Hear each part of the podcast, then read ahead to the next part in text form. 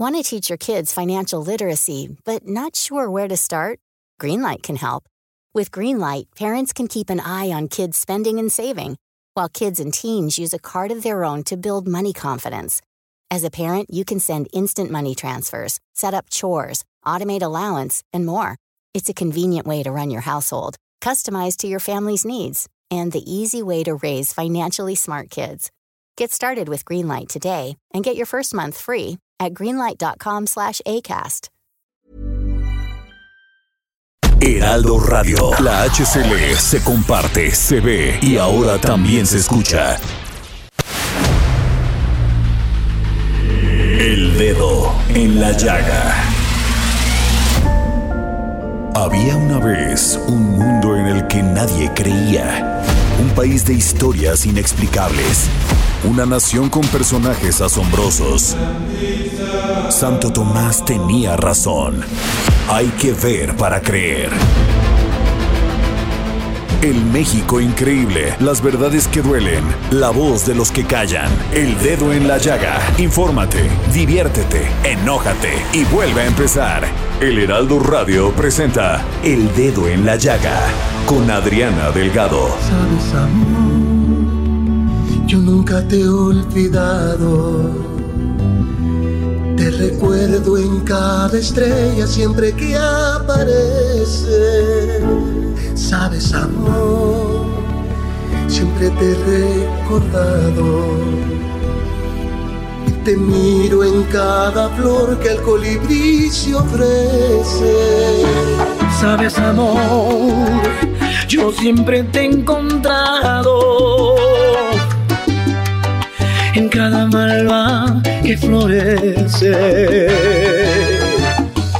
Y en cada pájaro que canta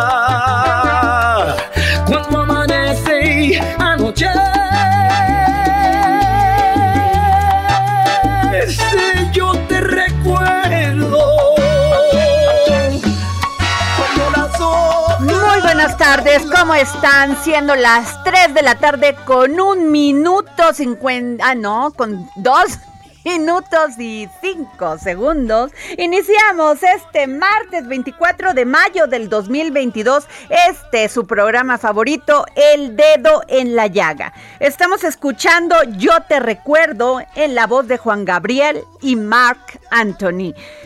Ah, qué manera de empezar.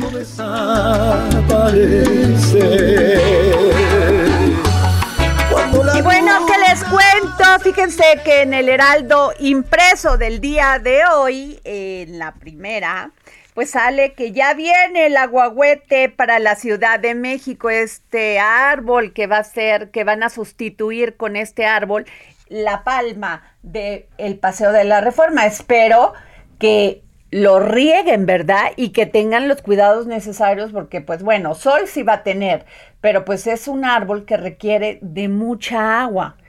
Y además, un ejemplar, fíjense, yo no, no sabía, porque siempre este, había pensado que él era el árbol del tule, pero pues una de estas especies, de esta misma especie del ahuehuete que se llama tosi, Tosidium, Tosidium mucranatum, se encuentra en Santa María del Tule, en la provincia de Oaxaca. ¡Qué maravilla!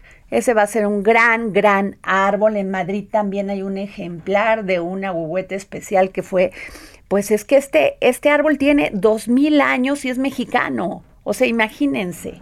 O sea, es una- un árbol que puede llegar a durar muchísimo tiempo y está en el Parque del Retiro en Madrid. ¡Qué maravilla! Bueno, fíjense que el pasado 13 de mayo hubo una contrapropuesta de, a la iniciativa de reforma constitucional en materia electoral del presidente Andrés Manuel López Obrador y esta la dio a conocer pues esta alianza este, integrada por el PAN, PRI y PRD. Y este, en aquel, pues, este, en, en ese 13 de mayo, el PRI mencionó 10 puntos muy importantes en los que algunos sí coinciden con Morena. Por ejemplo, reducir las diputaciones de 500 a 300 legisladores. Pero para eso le pedí y le agradezco al diputado Rubén Moreira Valdés, coordinador del Grupo Parlamentario del PRI, presidente de la Junta de Coordinación Política en la Cámara de Diputados, que nos haya contestado la llamada. Muy buenas tardes, diputado. Muy buenas tardes, Elena. Muchas gracias por esta llamada. No, pues ah, fíjese que está muy interesante estos 10 puntos que ustedes contemplan al igual y este que el PAN y el PRD. ¿Nos puede explicar más? Sí, claro, con mucho gusto. Le hago un comentario. Dígame. El PAN presentó una contrapropuesta y nosotros otra más. Y esperamos que el PRD haga lo mismo. Eso no quiere decir que a la negociación no vayamos juntos y haciendo bloque, sino que tenemos pequeñas diferencias que presentamos eh, cada quien por nuestro lado. Ese es un tema. El segundo tema es que en materia electoral, pues cuando uno se va a los grandes capítulos, pues hay coincidencias a, veces en las propuestas en lo general, pero ya en lo particular son muy diferentes. Le ah. pongo el ejemplo. Nosotros creemos que debe haber una Cámara de Diputados de 300, Ajá. igual que Morena, pero Morena quiere 32 listas plurinominales y nosotros queremos que sean 150 distritos, como ahora son 300, 150, y que los otros 150 diputados sirvan para que los partidos tengan igual proporción de votos que igual proporción de diputados. ¿Qué sucede en este momento, Adriana? En la elección del 21, las oposiciones, contando a MC, sacamos el 52% de los votos, pero no tenemos el 52% de los diputados, por una ficción que se llama sobre representación. Ok. Realmente, la mayor parte de los mexicanos votó en contra de Morena y sus candidatos, pero no tienen la mayor parte de los diputados por esta ficción. Okay. Y Morena no reconoce el mandato popular y por eso con la minoría, pues en muchas ocasiones, pues tuerce eh, el, país, ¿no? Y tuerce las propuestas legislativas. Este, eh, diputado, ustedes eh, eh, piden instaurar la figura de vicepresidencia de la República. ¿Cómo sería pues, esto? O sea, es este, pues tendrían las funciones de un secretario de gobernación. ¿Cómo sería eso? Le, comento. Primero, es alguien electo, por lo cual hay una legitimidad popular. Igual, que, igual que en Estados Unidos. Igual. Y más o menos siguiendo la misma fórmula. En otros países, el, presidente derrotado se hace vicepresidente, pero eso genera un conflicto interno. No, acá el, el vicepresidente juega en fórmula. Ahora, ¿para qué sirve esta figura? Primer tema, si falta el presidente, entonces el vicepresidente lo suple y tiene legitimidad electoral. Es decir, no va a ser alguien que no llegó por el voto. Primera.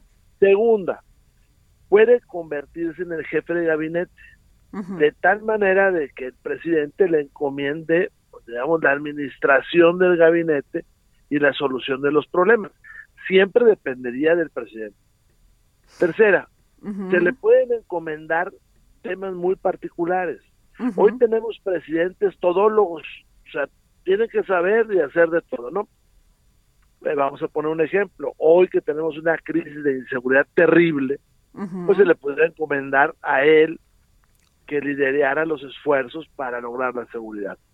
Más todas aquellas representaciones que en muchas ocasiones el presidente no puede hacer en el exterior o en el interior. Entonces, esa sería la figura de vicepresidente. Esa nada más la presenta el PRI, no la presentan otros partidos. Ahora ahí le hago una pregunta. Este, bajo las condiciones que hemos vivido en México del poder absoluto que asumen los presidentes de la República, ¿usted cree que en función de ello podría un presidente de la República compartir el poder con un vicepresidente? Mire, en México tenemos una circunstancia muy interesante. El presidente es jefe de Estado y jefe de gobierno. Ajá. Y eso, pues, eh, pareciera que no, pero en lo general va complicando las cosas.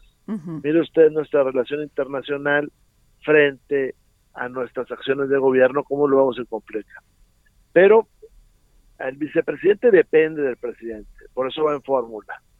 Y no manda no mandaría más que el presidente, pero sí su legitimidad electoral le permite, pues, representar a esa presidencia en muchos eventos. Ok. Eh, el tercer punto, la segunda vuelta para la elección presidencial. Este, y eso me parece muy bueno porque a veces ganan con el 38%, con el 40, o sea, la verdad no obtienen el 50 más y eso no sé qué tan legítimos los hace, aunque ganan, ¿verdad? Claro, y en nuestro sistema es válido y, en nuestro con eso es suficiente. Pero tenemos gobernadores, le voy a poner ejemplo hoy, porque eso se llevaría también a los gobernadores. Tenemos gobernadores que en este momento traen el 30% de la, de, la votación de los electores y por lo tanto hay un 70 que no votó por ellos. Claro, y mucho abstencionismo. De tal manera que si se hubieran juntado los otros dos grupos tal vez se hubieran ganado. Okay. Entonces la propuesta del PRI, y hay una diferencia con la del PAN, porque el PAN dice que es en el mismo momento cuando tú das una segunda opción. No, la, la propuesta del PRI es que 15 días después, aprovechando que ya hay mesas directivas, que ya se les capacitó, aprovechando que hay material electoral, me refiero a mamparas y todo esto, que 15 días después, como sucede en muchos países, se repita la elección, pero ya nada más con dos contendientes, los que hayan quedado más arriba. Y esto posibilita que ellos busquen alianzas, de tal manera de que quien gane, pues ya vamos a poner un ejemplo, un ejemplo extremo, ¿eh? Para no, vamos a suponer que un partido A, pues queda con 45 puntos y le faltan 6 y encuentra un partido animalista que le da esos seis, pues se junta y absorbe su propuesta y entonces va el partido este, que hablamos de 45 puntos, más el otro a gobernar. Y eso pues fortalece muchísimo la democracia y la figura presidencial. Ahora, eso, eh, la segunda vuelta no generaría más gasto. Pues sí, hay un gasto, pero pero no es tanto como pudiera ser, porque ya la mayor parte ya se desahoga que es la capacitación de las mesas directivas, que es una buena parte del material electoral, que ya no habría gastos en campañas porque faltan 15 días, en fin. Pero la legitimidad es muy valiosa. Claro. Los procesos electorales en todo el mundo cuestan, todo el mundo. Pues sí, pero más cuesta que no haya democracia. Bueno, a ver, estoy hablando con el diputado Rubén Moreira, coordinador del grupo parlamentario del PRI, presidente de la Junta de Coordinación Política en la Cámara de Diputados. Y otro punto que me llama la atención es el voto electrónico. ¿Realmente tenemos la capacidad de innovación y tecnología como para que se lleve a cabo este voto electrónico y no surjan dudas, disputas, eh, desconfianza? Mire, eh, estamos hablando de la urna electrónica, es decir, no del voto electrónico, no un voto a distancia que pueda ser por internet o por alguna aplicación, no, estamos hablando de urnas electrónicas. Ya se han aplicado en varios estados, entre ellos Coahuila, donde yo nací, con mucho éxito. Ahora, es evidente que en un, de, un, de ahora eh, al siguiente proceso electoral, pues llevarlo a todas partes no sería factible. Pero sí ya ponerlo en la Constitución y en la ley ponerle un horizonte de decir, bueno, en el 2030 todo va a ser, en fin. Pero ya hay zonas ahora del país, el área urbana de la megalópolis, el área de la metrópoli de la Ciudad de México, que por tener conectividad, por tener energía eléctrica, por tener no estar este incomunicado a nadie, pues pudiera intentarse ya ahí en zonas como estas la urna electrónica. Ahora, el financiamiento, el financiamiento que les dan a los partidos, ustedes están solicitando que haya, que, que se reduzca este financiamiento a los partidos o a las o cuando ya entran en campaña. No, total, a los partidos. Pero eh, aquí está la diferencia con Morena. Morena quiere que, los partidos nada más reciban financiamiento cuando hay elecciones. Ajá. Este, nosotros decimos, disminúyeselo y permite que los particulares pongan ese dinero, es decir, aportaciones de militantes, de simpatizantes. Eh, ahí está el tema de Morena, que habiendo ganado una elección pareciera que ya no quiere que haya competencia. Entonces quiere destruir al INE, quiere destruir al Tribunal Electoral, quiere destruir los partidos. Es un tema, pues si no raro, que sí llama la atención. Como el partido que está en el poder este, lo primero que hace es descalificar a quienes, lo, a, quienes le garantizaron que estuvieran en el poder, y me refiero al INE. Oiga, eh, el día de hoy el presidente del PRI, Alejandro Moreno, dijo que Morena ha dejado claro que se quiere robar las elecciones y lo mismo quiere hacer en el 2024. Por eso atacan a todas las autoridades electorales. ¿Estuvo fuerte la declaración? Fuerte pero cierta. Desde Morena, este, desde el poder, está tratando de, torcer la voluntad popular y lo hace por varias vías. Una, usted ve a los funcionarios federales presionando en las entidades. Hay un sinnúmero de pruebas están en la red, pues puede uno ver, o todos podemos ver cómo los siervos de la nación son utilizados para llevar gente a votar en favor eh, de Morena. Pero además, además, esas descalificaciones que se hacen desde el poder, esos ataques que se hacen desde el poder, pues nos están eh, dejando ver que eh, nuestra democracia está en peligro. Y luego también hizo otra declaración que me pareció todavía más dura, que dice, hoy este, el PRI, PAN y PRD presentamos acciones y denuncias que hemos interpuesto ante, ante las autoridades por la intromisión de la delincuencia organizada en los procesos electorales del 2022. ¿Ustedes tienen pruebas? Este, ¿Ya hicieron estas denuncias? Ya se hicieron las denuncias, pero le puedo poner casos pues muy singulares eh, y muy objetivos. Usted vio un gran reportaje que un medio de comunicación toma de los servidores de la nación y su actuación en el estado de Aguascalientes. Ok. Ese es un ejemplo. Otro ejemplo es esta intervención y esta falta de aclaración que está haciendo Morena con relación a los eh, vínculos que se dicen del candidato de Tamaulipas con el crimen organizado. Otra cosa muy clara que nosotros vemos es la presencia de funcionarios federales en las elecciones. Okay. Y, eh, muchos de ellos en estados donde además van a haber elecciones en el 22. Eh, hay funcionarios que ya están yendo a los, eh, haciendo una especie de campaña y abandonando sus responsabilidades. Miren, mientras eh, suceden incidentes como el de Sinaloa ayer, que está en las redes sociales, donde unos niños están tirados en un salón, qué terrible. pues su gobernador anda en otros estados promoviendo el voto.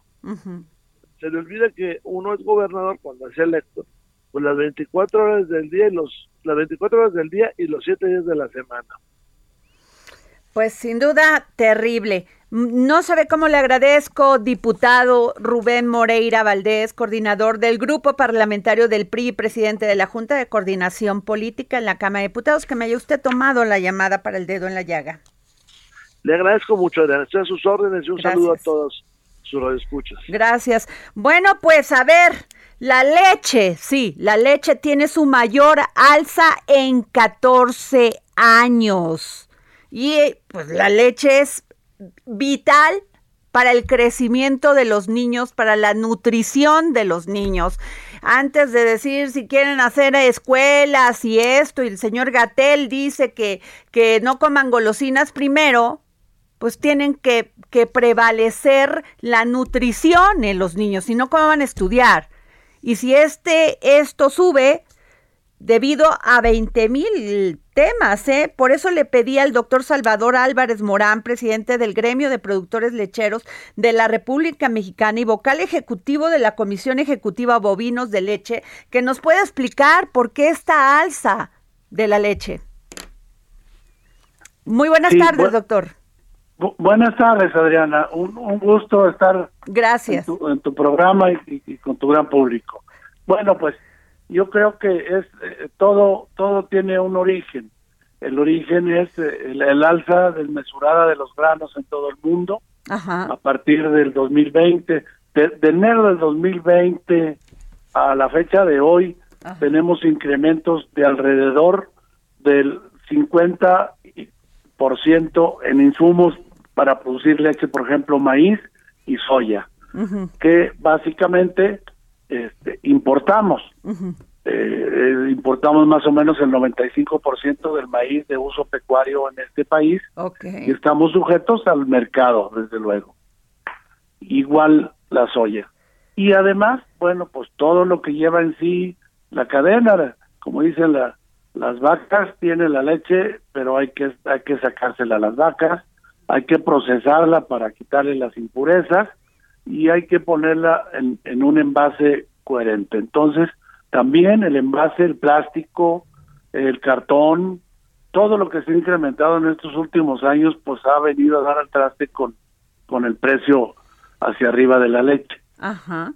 Y también eh, lo que usted dice es muy importante, el envase. El envase tiene costos, la transportación, la delincuencia, también pago de, de derechos de piso, muchas otras cosas. Claro, y además de eso que usted menciona, que, que existe en todo el país. Híjole, pues qué terrible. ¿Y qué le han dicho las autoridades este, federales en cuanto a esto? cómo los van a apoyar porque a muchos este empresas este sí las están subsidiando, las están apoyando para que precisamente no se suban los precios. Bueno, en, en nuestro caso, eh, los apoyos federales no tenemos directamente hacia la producción. El único apoyo importante es la compra que hace este, Segalmex por conducto de Liconza a los productores pequeños y medianos del país que en realidad compra el 6% de la producción de leche nacional. O sea, eh, no es tampoco un, un, apoyo para todos. Y, y, y, es, y es importante también señalar que, que los precios están deprimidos en, el mercado, hay, hay una sobredemanda de leche en todo el mundo. Usted sabe que nosotros producimos el, el, el entre el 75 y el 80% del total de la leche que consumimos. Así es, usted dijo que 12 mil millones de litros de leche por año, pero se consumen 15 mil millones. O sea, lo demás lo compran a dónde? ¿En dónde, perdón? En el mercado mundial, básicamente en los Estados Unidos. Qué con importaciones tanto de queso, porque ya ahora también la, este, la leche se consume mucho en, en sus productos derivados, queso, crema, yogur, eh, sobre todo. Entonces, eh, hay, hay un mercado internacional al cual recurre el, el, el, el, industrial nacional para, para abastecerse de esa leche que le falta. Y ese mercado está, está caro. Está más caro que, que, o sea, ha subido de 2.400 dólares la tonelada en, en, el 2020, terminando el 2020, a 3.400 dólares la tonelada de leche en polvo descremada en, en este momento. Entonces, viene un mercado hacia la alza, vienen tiempos de, de, un poquito menor producción de leche nacional, vienen los tiempos de, de humedad. y además con sequía, pues no hay pastos. Y además, si a eso le agregamos sequía, hay, hay pocas pocos forrajes y además pues los forrajes eh, a, la siembra le está costando al ganadero muchísimo, los fertilizantes están escasos, en fin.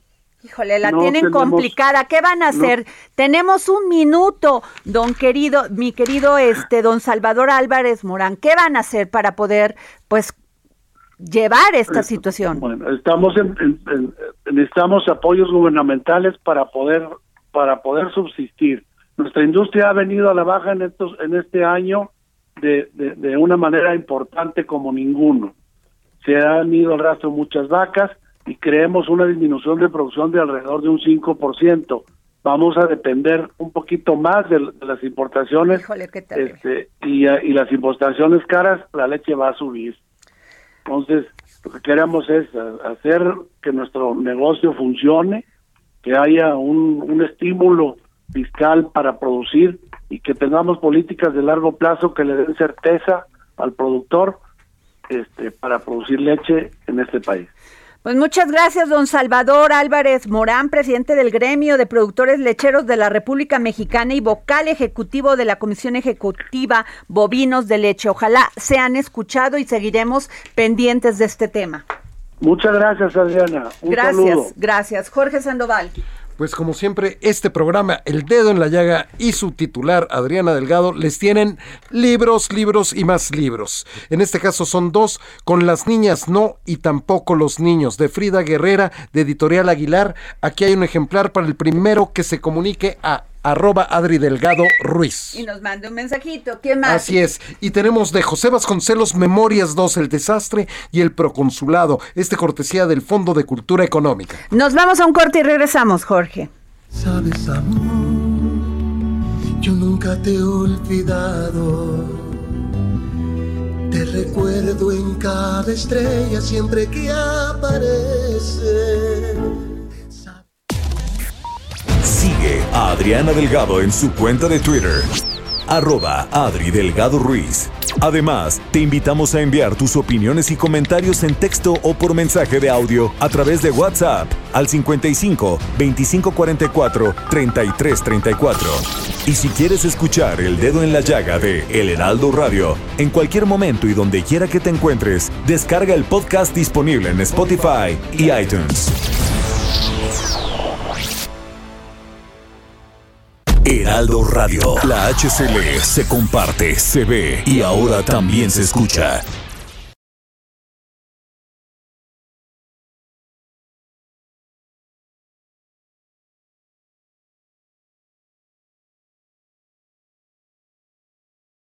Heraldo Radio.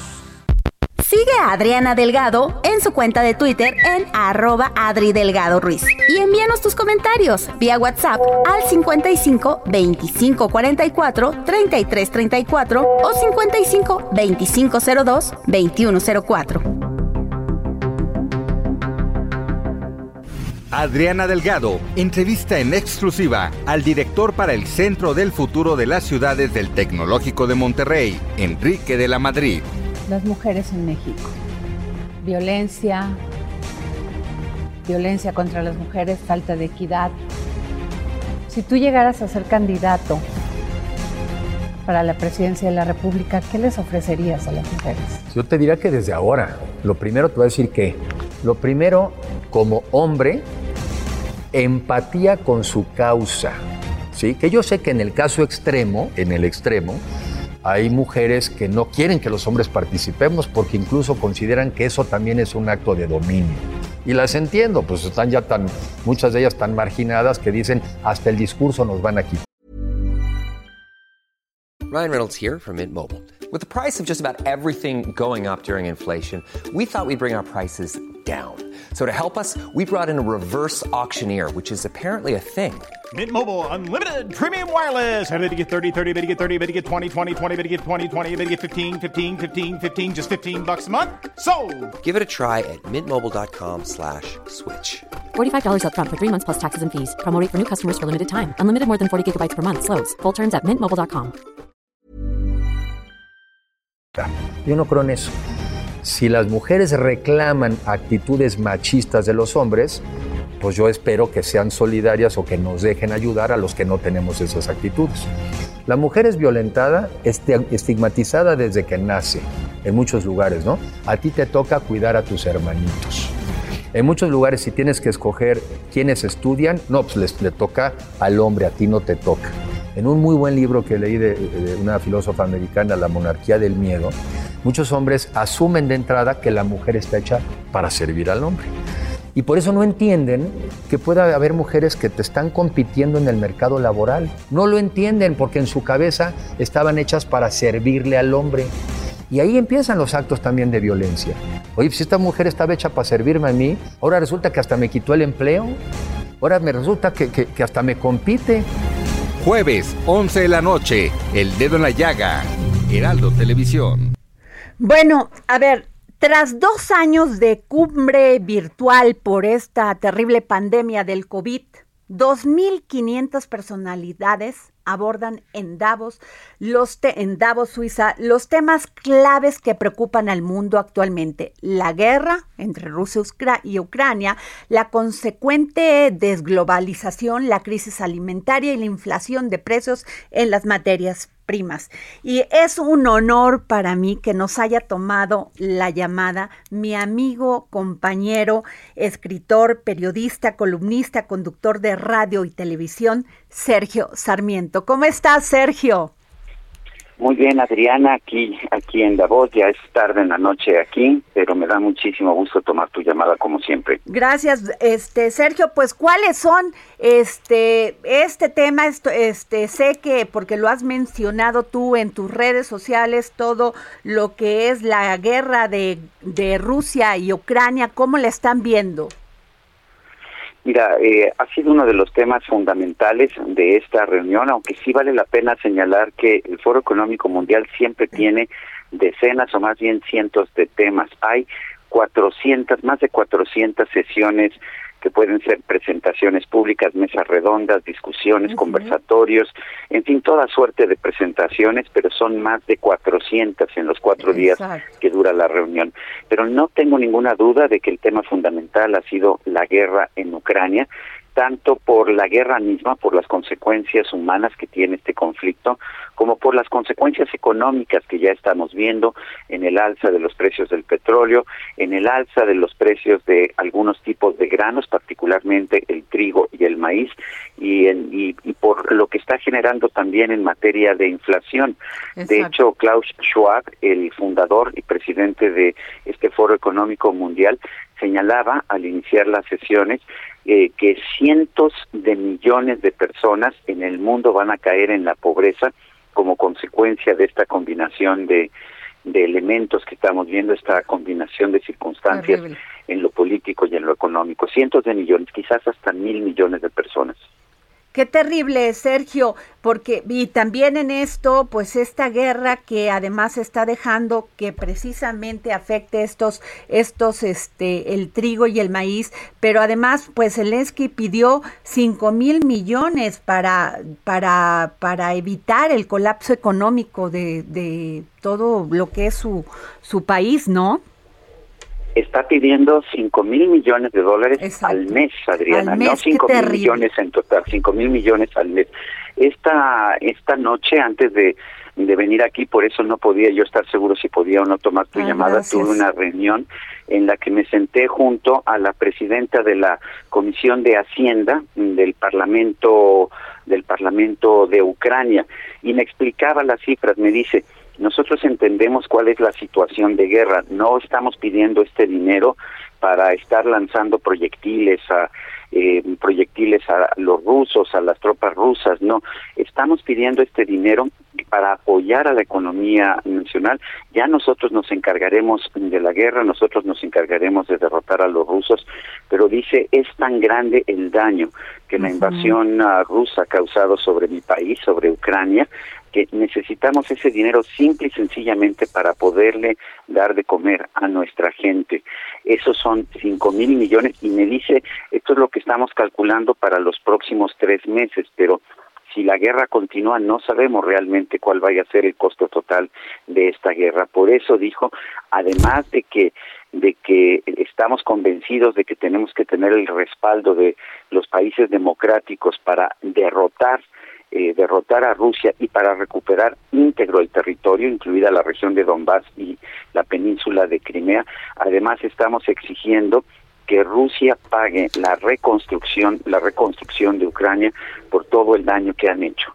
Eh, si una familia perdió su casa porque fue bombardeada por las tropas rusas, es responsabilidad del gobierno ruso reconstruir esa casa. Eso es lo que me dijo esta mujer. No me acuerdo ahora de su apellido, está muy complicado, pero su primer nombre es Alona. Sergio, crisis energética, ¿qué piensan de México? ¿Cómo están viendo México? Fíjate que México no lo ven. Eh, de hecho, México está desaparecido completamente de este foro económico mundial. Por primera vez desde que yo vengo aquí y la primera vez que vine fue en 1994, no hay un solo representante del gobierno mexicano.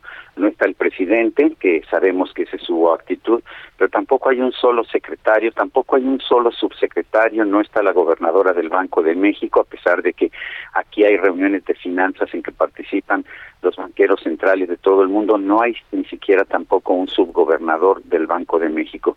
México no está apareciendo, no aparece aquí a México. Y esto pues a mí en lo personal me preocupa porque pues México México tiene un papel que desempeñar en el mundo y me parece que el que esté ausente de lo que es el foro eh, empresarial y gubernamental más importante de todo el mundo es un es un error es un error tremendo. Pues muchas gracias Sergio. Este sé que estás en este momento ya es muy tarde ya qué horas son qué hora es este aquí sí aquí son las uh, son las 10 de la noche con 38 minutos. Sí, eh, son 7 horas de diferencia en estos momentos. Pues a veces es 8, pero en este momento son 7. Te deseamos todo lo mejor y que se, te disfrutes este foro económico de Davos, Suiza. La verdad, gran foro y deberíamos de estar ahí como país. Pero en fin, gracias Sergio. Gracias a ti, Adriana. Un fuerte abrazo. Gracias. Pues mm, gracias a Sergio que nos tomó la llamada porque él se duerme temprano, pero este porque trabaja desde muy temprano. La verdad, pocas veces he conocido a alguien que se levanta a las 5 de la mañana a trabajar y es puntual, profesional, gran escritor, gran periodista. Y bueno, a ver, este Jorge Sandoval. Hay mucha información, Adriana Delgado, que se está generando, sobre todo aquí en la Ciudad de México. Te cuento, fíjate que la jefa de gobierno, Claudia Sheinbaum, informó que actualmente 500 escuelas públicas de la ciudad cuentan con wifi, dijeran nuestros amigos españoles. Wifi, ¿sí? Con wifi gratuito, tanto en áreas comunes como en centros de cómputo al interior de los planteles, lo cual beneficia a maestros, alumnos, padres de familia, en el marco del Día del Estudiante, la mandataria capitalina Adriana señaló que la Ciudad de México es la urbe con mayor número de puntos con Internet gratuito en todo el mundo, al contar con más de 22 mil puntos de Wi-Fi, Wi-Fi, como usted le quiera decir, gratuitos en las 16 alcaldías. Si quieres, vemos cómo lo dijo. Son 500 de los 2.600 planteles educativos que van a tener internet gratuito y estamos supervisando para que en efecto esta sea una realidad en cada una de las escuelas públicas de la Ciudad de México. Gran noticia y gran, este, están haciendo cosas muy bien, ¿eh? La verdad. Ojalá que tomen nota los otros estados y, pues y sigan ese camino. Así es. Oye, y también, ¿quién lo está haciendo muy bien? Porque, este, le está poniendo mucha atención al tema de seguridad. ¿Qué es la mayor demanda? Así es. En estos momentos es la mayor demanda. Así es. Podemos dejar de comer este tortillas, pero que nos maten en la calle o que nos violen como mujeres o que la violencia entre lo poquito que se tiene que te lo quiten es terrible exacto y quien lo ha hecho y lo está haciendo muy bien es Adrián Rubalcaba alcalde de Coajimalpa a ver Adrián cómo estás muy bien, Adriana, gracias por permitirme estar en este espacio con ustedes. No, al contrario, oye, que estás así, este, pues llevando a cabo acciones muy importantes y tácticas. ¿Nos puedes explicar más? Mira, claro, como tú sabes, Coajimalpa es una alcaldía que resguarda desde el Centro Financiero de América Latina hasta comunidades populares y comunidades rurales lo hace una alcaldía con muchísimos contrastes y a esto le sumamos que colindamos con el Estado de México. Esto pues hace que la alcaldía pues sea complicada en el tema de seguridad pública. Sin embargo, desde hace ya varios años hemos estado trabajando fuerte, llevando a la alcaldía a tener la incidencia más baja de la Ciudad de México. Esto es un tema no solamente de percepción, sino un tema también de cuáles son los resultados reales que tiene la alcaldía. Una cosa es que sí me siento seguro porque ahí también la alcaldía es, está bien evaluada, pero en los números que se refleja, a veces competimos con Milpalta, pero el comparativo de la alcaldía de Milpalta con la alcaldía de Coajimalpa pues sin duda es muy distinto. Entonces, eh, la alcaldía es la alcaldía que más eh, invierte el día de hoy en materia de seguridad de las 16 alcaldías de la ciudad. Tenemos mil elementos por cada 200 habitantes. Muy bien. esto es un número grandísimo. Nos habla de que somos uno de los municipios o alcaldías del país más resguardadas. Eh, hablamos de que pasamos de tener eh, cuatro patrullas a tener 400 patrullas y entonces pues sí hace un cambio significativo. Somos la única alcaldía que tiene operativos que resguardan la, a la población y las calles con drones. Estamos implementando en este momento un esquema diferente en donde pues seguramente para todos ya se nos es común ver a los policías de Estados Unidos con sus cámaras que graban mientras están sucediendo cualquier eh, situación en la calle. Aquí en México no tenemos eso y entonces vamos a ser la primera alcaldía que va a tener las dashcam que tienen los policías en el pecho para grabar las acciones. Estas cámaras se activan de manera inmediata si escuchan un ruido estruendoso por si hay alguna situación agresiva con el policía y se activan también este si tú los quieres estar supervisando desde la oficina. Entonces tú decías bueno pues yo quiero revisar al policía número 200 activas la cámara del policía número 200 y tienes video y audio a la vez. Esto también va de la mano con un GPS que nos permite saber en qué ubicación están cada uno de nuestros policías en la demarcación y, y si hay una emergencia pues podemos saber cuáles son los elementos que están más cerca de la emergencia para reducir nuestros tiempos de reacción. Básicamente, estos son los números que tenemos hoy en la alcaldía. Decirte que, pues, el presupuesto de la alcaldía, eh, lo que más estamos invirtiendo, más, más que en obras, tú lo decías ahorita bien, podemos hacer muchas cosas, pero si no hay seguridad, pues te frustra absolutamente todo. Entonces, el presupuesto eh, de la alcaldía es reducido, sin embargo, en el monto en el que estamos invirtiendo más es en seguridad pública. Híjole, pues muy buenas noticias, Adrián Rubalcaba, alcalde de Coajimalpa. Sin duda es importante porque de veras que sí es un tema que nos dé miedo salir a la calle, que no este, haya seguridad, que seamos víctimas de la de los delincuentes y que además de todo esto haya impunidad. Bueno, pues qué te digo. Pues sí, sin duda. Te agradezco mucho el espacio y te garantizamos que si vienes aquí a Cojimalpa, por lo menos vamos a estar muy al pendiente de tu seguridad. Gracias, Adrián. Bueno, y fíjense que en estos momentos, pues quien ande por ahí por Marina Nacional, pues sigue cerrado, sigue cerrada esta vía por este por una protesta de trabajadores petroleros que están demandando que el este por el están en en pues este, bloqueando estas calles porque están solicitando que ahí están protestando por el incumplimiento del contrato colectivo del trabajo y pues están bloqueando esto porque al parecer pues no les están haciendo caso. Y también me están informando la liberación de plazas, o sea, demandaron que se respete el contrato colectivo del trabajo, la liberación de plazas, mantenimiento a las instalaciones, entre otras cosas. Y bueno, también nos vamos con Iván Saldaña, compañero reportero del Heraldo Media Group, porque pues hoy iba a dar a conocer el presidente las este, plazas que hay para médicos especialistas después de todo este debate que se armó porque el presidente y el secretario de Relaciones Exteriores dijo que iban a contratar a 500 este, médicos, cubanos. Y bueno, pues se armó. A ver, Iván, ¿cómo estás? ¿Qué tal, Adriana, amigos del auditorio? Buenas tardes. Sí, pues lo adelantas bien básicamente el día de hoy pues se contesta a estas críticas que despertó esta contratación mm, fue que se va a hacer eventualmente no han dado fecha todavía para los 500 especialistas cubanos se contesta pues eh, por parte de la presidencia de la República ofreciendo una lanzando una convocatoria que inició a partir de hoy Adriana Auditorio a partir de las 12 horas y se están ofreciendo 13.765 wow. plazas para médicos especialistas en todo el país y revisando ahorita las cifras, Adriana, por ejemplo, las plazas eh, en donde mayor eh, número de plazas eh, están ofertadas es en la Ciudad de México, por ejemplo, en Veracruz, en Michoacán y en el Estado de México. El Ciudad de México arriba de 1.600, Veracruz una cifra similar, eh, Estado de México 729 plazas. Y pues bueno, básicamente eh, eso es lo que se necesita. ¿Y qué especialidades son las que más urgen?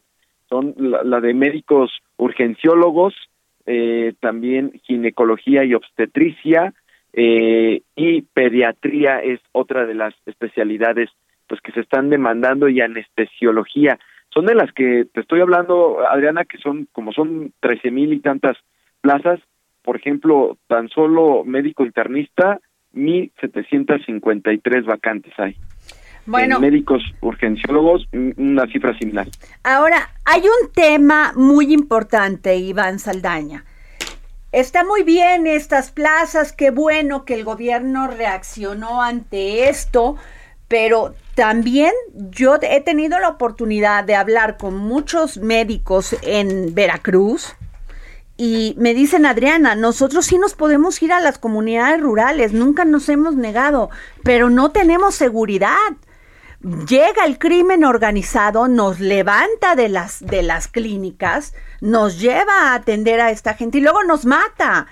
Ahí están los casos de Beatriz Hernández en, en, este, en Hidalgo, de muchas otras doctoras que no solamente han sido violadas, sino asesinadas. Entonces yo creo que el gobierno también debe de ver esta parte y darle seguridad a los médicos, a los doctores, para que puedan estar en estas comunidades alejadas y este, pues, comunidades rurales y ver de qué manera los protegemos y de, además de que cuenten con medicina y con lo mínimo indispensable para ejercer su este oficio, su profesión. Así es, Adriana, y seguramente va a ser parte de este debate y de las preguntas que mañana forzosamente eh, pues tendremos que plantearle al presidente. Hoy no dio tiempo en que preguntarle sobre este tema de la seguridad, eh, pero lo resaltas bien porque, por ejemplo, los médicos cubanos que van a contratar, ellos, por ejemplo, están destinados para la montaña de Guerrero. Claro, imagínate. bastante complicado. ¿Qué, madre o qué padre, con todo cariño, sus hijos tienen que ir a hacer el servicio, este, el servicio que les toca hacer, el servicio social, y los mandan a esto. Acuérdate del caso de Mariana, que realizaba su servicio social en una clínica de Ocosingo, Chiapas y no solamente fue abusada sexualmente, sino que este la mataron. Sí, Chiapas, Chiapas es uno de los estados que pues tiene muchas vacantes, 706 plazas. Guerrero estaba revisando también las cifras, eh, arriba de 500 plazas, entonces pues no son no son no, no, no se requieren personal menor para este estos estados donde pues eh, se debe de garantizar, como tú bien lo resaltas, el tema de la seguridad. Va a ser un tema que le vamos a preguntar al presidente. y nada más déjame comentar un dato más, Adriana. Eh, son, eh, decía el presidente que se les va a dar prioridad para esta convocatoria a los mexicanos, a los médicos especialistas mexicanos. Sin embargo, dice que pues hay un déficit, de acuerdo a la OMS, de, de médicos aquí en el país especialistas. Entonces, eh, están augurando, adelantando que pues no vayan a cubrirse hoy todas las vacantes, entonces dice pues van a abrir la convocatoria en este caso de que no se cubran todas las vacantes, pues los van a abrir también para contratar a extranjeros que quieran, pues claro, lo que tú bien lo relatas. No solamente un tema de salarios, pero sino también eh, un tema de seguridad, pero dice el presidente que cubran con una vocación social. Así con un perfil de vocación pues social. Pues muchas gracias, Iván Saldaña. Este, Buenas tardes. Gracias. ¿Nos da tiempo para mi columna, Jorge Sandoval? Ya no, Adriana Delgado. Bueno, como quiera escuchemos hasta donde lleguemos. Les dejo mi columna el día de hoy que se llama El coraje de Claudia. Pero el coraje de fuerza, de emoción y de pasión. En el dedo en la llaga de esta semana de Adriana Delgado, El coraje de Claudia. Aquella mañana del 26 de junio de 2020, cuatro comandos con 28 sicarios hicieron 414 disparos con armas largas a un vehículo en pleno paseo de la Reforma en las lomas de Chapultepec, capitalinas. Un operativo criminal sin precedentes en la Ciudad de México que buscaba asesinar al responsable de la seguridad y protección ciudadana, Omar García Harfuch. Claudia Sheinbaum se enfrentaba al reto de gobernar la que es por mucho la ciudad más grande, poblada y compleja del país, cuyo principal problema era justamente la seguridad pública. Tomar la situación en sus manos requirió coraje y decisión, pero hoy los resultados ahí están. Al inicio de su administración, el nivel de percepción social, de acuerdo con el INEGI, decía que 92 de cada 100 habitantes de la ciudad decían sentirse inseguros. Actualmente son 67 de cada 100, una baja considerable del 25% de los ciudadanos. Su estrategia, en cuatro ejes. Atención a las causas, más y mejor policía, inteligencia e investigación y coordinación con el gabinete. Si algo queda claro, es que la delincuencia y la corrupción matan. La policía capitalina tiene 80.633 elementos. El trabajo interno con ellos ha sido extenuante, comenzando con el destierro de costumbres de corrupción arraigadas por años, desde pedir o aceptar las llamadas mordidas a cambio de hacerse de la vista gorda con faltas menores, hasta quienes se han enrolado también en las filas de la delincuencia, esa concientización no puede estar completa sin la dignificación de la labor policíaca. De acuerdo con el informe público más reciente, en los pasados tres años el salario de los uniformados ha crecido en 45% y 31.283 elementos están siendo capacitados en estrategias de seguridad y detección de criminales. Los mandos y oficiales también reciben adiestramiento especializado por parte de la Secretaría de Marina. La Secretaría de Seguridad Ciudadana tiene nuevas facultades que le permiten coordinarse con la Policía de Investigación y la Fiscalía General para robustecer la Procuración de Justicia y el combate a la impunidad. Entre 2019 y 2021 participó, por ejemplo, en 767 cateos en puntos de violencia donde detuvieron a 1.071 presuntos culpables. El dedo en la llaga. El Heraldo Radio presentó El Dedo en la Llaga con Adriana Delgado. Heraldo Radio 98.5 FM.